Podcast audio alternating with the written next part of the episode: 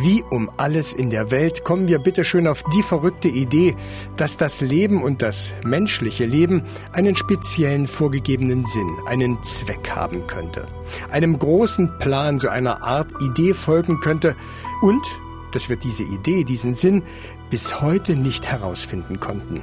Blöd sind wir ja nicht, sagt Philosoph Professor Johannes Hübner. Also die Vorstellung von einem verborgenen Sinn, der irgendwie da ist, den wir aber nicht erschließen können. Diese Vorstellung finde ich äh, recht dubios. Egal. Nehmen wir an, es gebe ihn, den Sinn des Lebens. Auf die Welt gekommen beispielsweise durch einen Schöpfer. Anders wäre so eine Idee, so ein Zweck ohnehin kaum erklärbar. Also, nur mal angenommen, es gebe ihn tatsächlich den Sinn des Lebens. Wir würden ihn niemals herausfinden, sagt Biochemiker und Evolutionsbiologe Professor Andreas Bayer. Denn die Frage nach dem Sinn des Lebens wäre immer auch die Frage nach dem großen Warum. Wir müssten immer weiter fragen. Nach der Antwort auf die Frage, warum es uns gibt, lauert die Frage, warum es unseren Planeten gibt und so weiter und so weiter. Professor Bayer hebt die Arme und sagt, da sind wir raus. Denn dann müssten wir irgendwie beantworten können, warum das Weltall gerade so ist, wie es ist. Und eine grundsätzliche Antwort darauf, warum diese Welt so beschaffen ist, dass sie offensichtlich für das Leben günstig ist, diese Antwort kann man nicht geben, jedenfalls nicht naturwissenschaftlich. Wieso kommen wir also auf die Idee, dass es einen Sinn des Lebens geben könnte und scheitern immer wieder daran herauszufinden, worin er besteht? Philosoph Professor Gerd Skobel hat dafür eine Erklärung. Er sagt, wir wünschen uns so sehr, dass es diesen Sinn gibt. Wir wünschen uns so sehr, dass unsere kurze Existenz auf diesem Planeten Teil eines großen Plans, einer großen Idee ist. Wir wissen, dass wir sterben. Wir wissen, dass wir vergehen. Wir wissen, dass nichts von Bestand und Dauer ist. Dass wir es einfach hassen, mit unserer eigenen Fehlbarkeit und Endlichkeit der Erkenntnis umzugehen. Und wir wollen, dass das ein Ende hat. Und das andere ist, dass wir etwas suchen, was uns in den Irrnissen und Wirrnissen des Lebens äh, durch die Widerstände, denen wir begegnen, hindurch trägt. Also etwas, das sich, wie Luther sagen würde, in Leben und Sterben bewährt. Das hätten wir bitte auch gerne. Das eine ist also der Wunsch nach einer beständigen und ewigen Wahrheit, nach so einer Art allgemeingültiger Betriebsanleitung für das Leben. Dass wir am Ende sagen können, so, alles erfüllt, gut gemacht, mehr ging nicht. Das andere ist, wir können nicht anders als nach einem Sinn suchen. Wir sind so, wir sind so gemacht. Unsere Entscheidungen, gemeinsam etwas zu tun, Dinge zu teilen, Entbehrungen auf uns zu nehmen, all das setzt einen Sinn voraus. Ohne die Kategorie Sinn können wir nicht handeln, sagt Biochemiker Bayer. Und dazu gehört halt eben auch ständig nach Begründungen zu fragen. Wir sind die einzigen Lebewesen auf diesem Planet, die faktisch nichts tun, ohne nicht irgendwie einen Grund dafür angeben zu können. Die Lieblingsfrage unseres Gehirns ist die Warum-Frage. Darum dreht sich im Grunde alles. Warum, warum, warum? Unser Hirn ist streng genommen eine Sinnsuchmaschine. Aus den Eindrücken des Lebens versucht es in sekundenschnelle Muster, Systeme, Strukturen, also eine Idee hinter allem zu suchen und zu finden. Gerd Gobel mit so einer Art Arbeitsplatzbeschreibung unseres Gehirns. Es gibt schöne Experimente, die zeigen, was passiert, wenn man Menschen vor sogenanntes weißes Rauschen setzt. Also einfach das Auftauchen von, von weißen Punkten auf der Leinwand. Und das ist ein völlig zufälliger Prozess. Und trotzdem entdecken Menschen oder glauben Menschen besser gesagt, in diesem völlig zufälligen Rauschen ein Wort zu erkennen, ein Bild zu erkennen, ein Gesicht zu erkennen, was auch immer.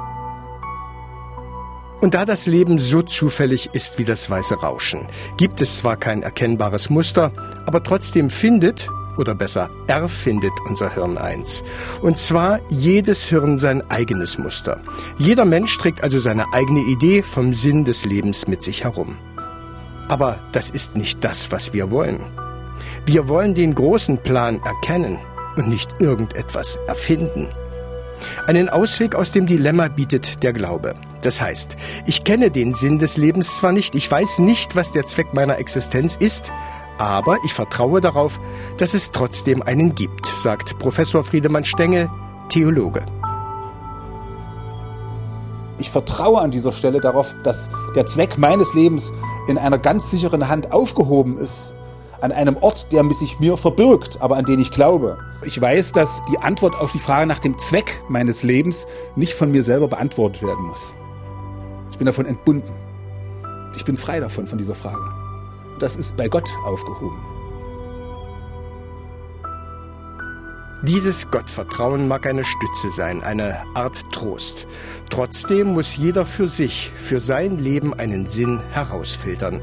Da hilft letztlich auch der Glaube nicht weiter. Deshalb entsteht selbst für den Theologen Sinn in unseren Köpfen. Sinn ist eine menschliche Erfindung.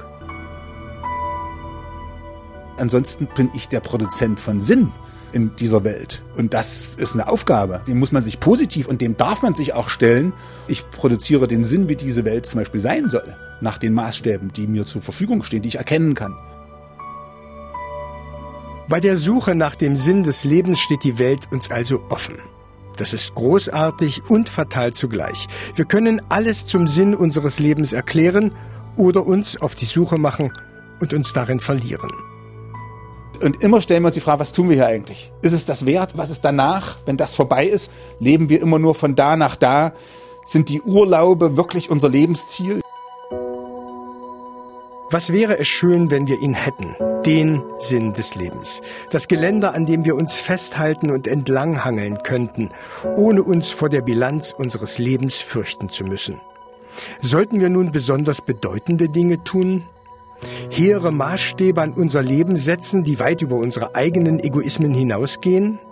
Sollten wir, wenn wir den Sinn unseres Lebens definieren, nur uns selbst wichtig nehmen? Egal welchen Sinn wir unserem Leben geben, sagt Philosoph Hübner, alles hat seine Berechtigung. Kinder großzuziehen wäre eine Möglichkeit, aber auch einen Haufen Geld anzuhäufen wäre eine andere Möglichkeit. Man kann sein Leben für den Kampf gegen soziale Ungerechtigkeit einsetzen. Man kann aber sein Leben auch daran setzen, ein Leben als Fußballfan zu führen. Oder man kann sein Leben durch Hingabe an andere Personen führen. Allgemein wird es so sein, dass man dem eigenen Leben dadurch Sinn gibt, dass man etwas tut, ähm, was man für sich wichtig hält, was einem am Herzen liegt. Wenn es um den Sinn des Lebens geht, spielen Herz und Bauch eine wichtige Rolle. Sinngebung ist auch etwas, das uns glücklich und zufrieden macht. Seinen Platz in der Welt zu finden, ist eine hochemotionale Angelegenheit, sagt Philosoph Skobel, auch jenseits irgendwelcher Theorien. Es geht ja auch darum, sich zu Hause zu fühlen, angekommen zu sein. Also da schwingen ja auch ganz viele emotionale äh, Aspekte noch mit. Einer der Gründe, warum wir nach Sinn suchen, ist auch, weil wir in unserem Leben anderen etwas schuldig bleiben oder schuldig werden und ähm, nach so etwas wie, wie Vergebung suchen. Auch das spielt eine Rolle bei der Sinnfrage. Schuld und Vergebung, Gerechtigkeit, Liebe und Moral. Auch das sind Begriffe, die untrennbar mit dem Sinn des Lebens zu tun haben. Sie sind entscheidende Motive, Dinge zu tun oder zu lassen. Sie sind Richtlinien, wie Menschen miteinander umgehen, wie sie sich behandeln. Biochemiker Bayer bezeichnet diese Fragen als unverzichtbaren Kit, der unsere sozialen Gemeinschaften zusammenhält.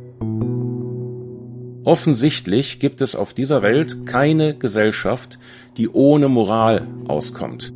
Ja, und selbst Verbrecherorganisationen haben eine Moral. Und was für eine. Und wehe, man verstößt dagegen. Es gibt also kein menschliches Miteinander ohne Warum, ohne Sinnkriterien, ohne Moral. Schon allein aus dem Grund ist Ethik, ist Weltsicht etwas real Existentes.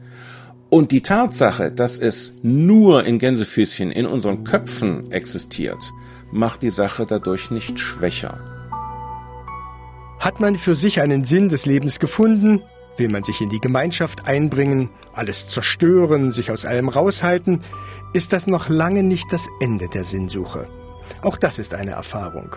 Man ist selten ein Leben lang ein Revoluzer, ein Karrierist oder ein freiwilliger Sozialarbeiter. Auch die Fürsorge um die Kinder findet irgendwann ein Ende und wenn es irgendwann in der Südkurve zu kalt wird, stößt auch die Sinnsuche als Fußballfan an ihre Grenzen, weiß Theologe Friedemann Stenge.